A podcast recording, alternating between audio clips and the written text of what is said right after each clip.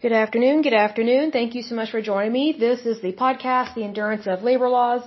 I'm your lovely host, Lesley Sullivan.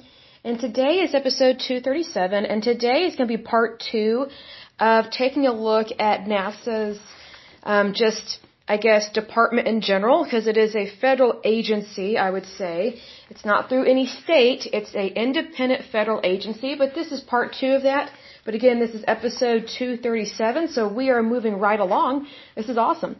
So we will go ahead and dive into this. So this talks a little bit about the the insignia of the NASA seal. It says the NASA seal was approved by Eisenhower in 1959 and slightly modified by President John F. Kennedy in 1961. NASA's first logo was designed by the head of Lewis's research, uh, let's see, reports division, James. I'm not sure how, how to pronounce his last name. I think it's, I think it's Modar Modarelli, if I'm pronouncing that correctly.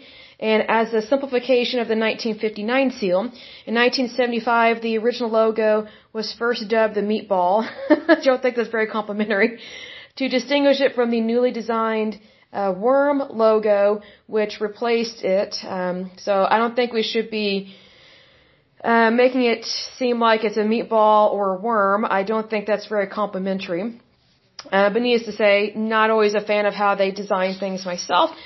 Um, in regards to, um, I would say there, there's a program that was the X-15 program, and that was from 1954 to 1968. So let's talk about that just a little bit.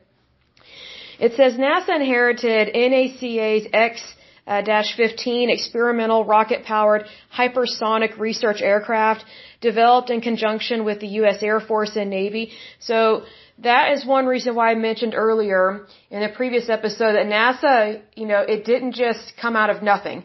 You know, the, the United States Air Force and the Navy were helping out with different things already before then. So if anything, NASA it is a federal uh, agency, but it is an independent agency.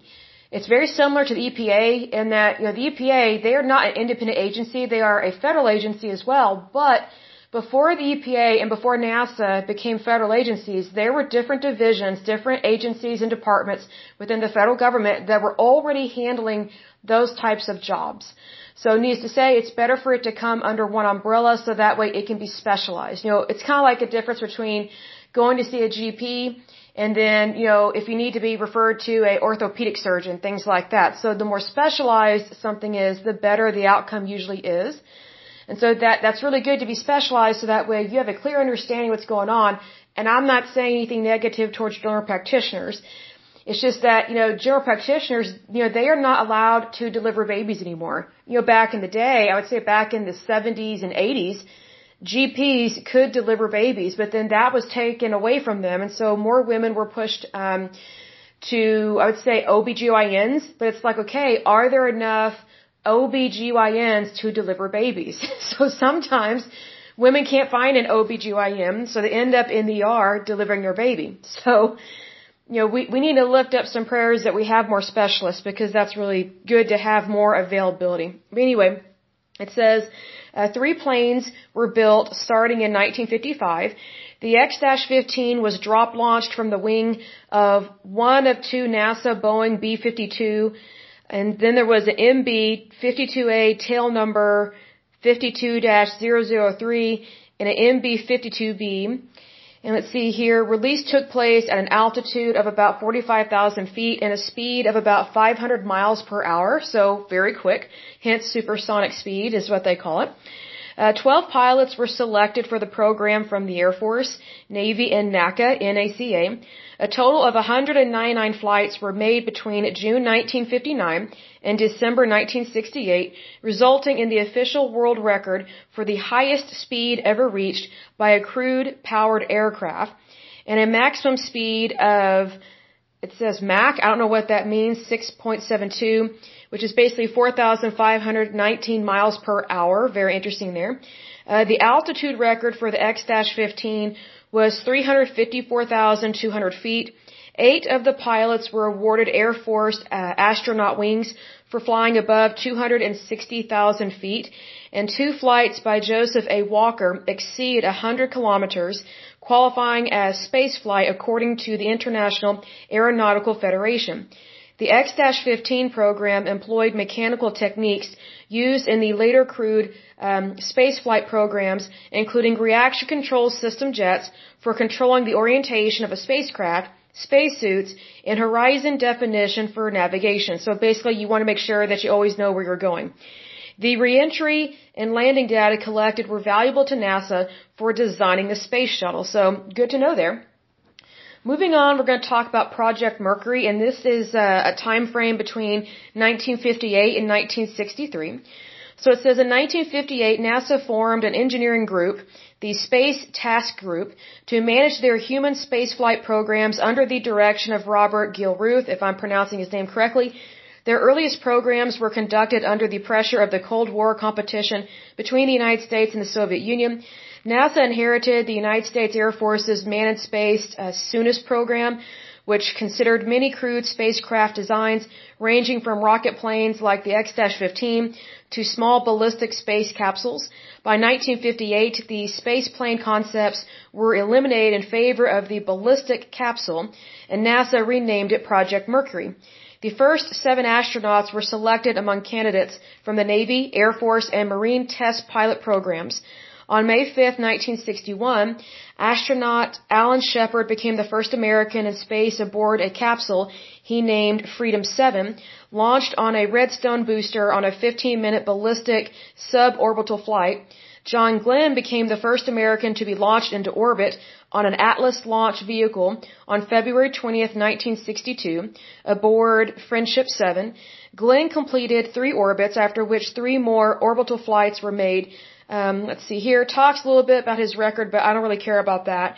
Um, next is Katherine Johnson, Mary Jackson, and Dorothy Vaughan were three of the human computers doing calculations on trajectories during the space race. Johnson was well known for doing trajectory calculations for John Glenn's mission in 1962, where she was running the same equations by hand that were being run on the computer. Mercury's competition uh, from the Soviet Union, USSR, was the single pilot Vostok, that's how you pronounce it, a spacecraft. They sent the first man in space, um, let's see here, Yuri Gagarin, if I pronounce that correctly, into a single Earth orbit uh, aboard Vostok 1 in April 1961, one month before Shepard's flight. In August 1962, they achieved an almost four-day record flight with, I think you pronounce this name, Adrian and I think it's Nikolaev aboard Vostok 3 and also conducted a concurrent Vostok 4 mission carrying Pavel, I think it's Popovic, if that's how you pronounce that. So definitely some interesting names there. So the next project uh, was Project Gemini, and that was from 1961 to 1966. It says, based on studies to grow the Mercury spacecraft capabilities to long duration flights, developing space um, I guess, rendezvous techniques and precision Earth landing, Project Gemini was started as a two-man program in 1961 to overcome the Soviets' lead and to support the Apollo crewed lunar landing program, adding extra vehicular activity and let's see, rendezvous and docking to its objectives. The first crewed Gemini flight, uh, Gemini 3, was flown by Gus Grissom and John Young on March 23, 1965. Nine missions followed in 1965 and 1966, demonstrating an endurance mission of nearly 14 days, uh, different types of docking, and practical EVA and gathering medical data on the effects of weightlessness on humans. Um, under the direction of Soviet Premier, I think it's Nikita, I can't pronounce their last name, the USSR competed with Gemini by converting their Vostok spacecraft into a two or three man Voskhod, if that's how you pronounce that. They succeeded in launching two crewed flights before Gemini's first flight, achieving a three, uh, basically astronaut flight in 1964 and the first EVA in 1965. After this, the program was canceled and Gemini caught up while spacecraft designer, I think this is how you pronounce it, Sergei uh, Korolev developed the Soyuz, if that's how you pronounce it, spacecraft, um, their answer to Apollo. So basically you have this competition between the USSR and America. So what's interesting is that, you know, we had, we had the Cold War and we were having to deal with Soviet spies. and then also we're trying to, you know, create and launch a space program all at the same time. And, you know, we were competing basically with a communist country.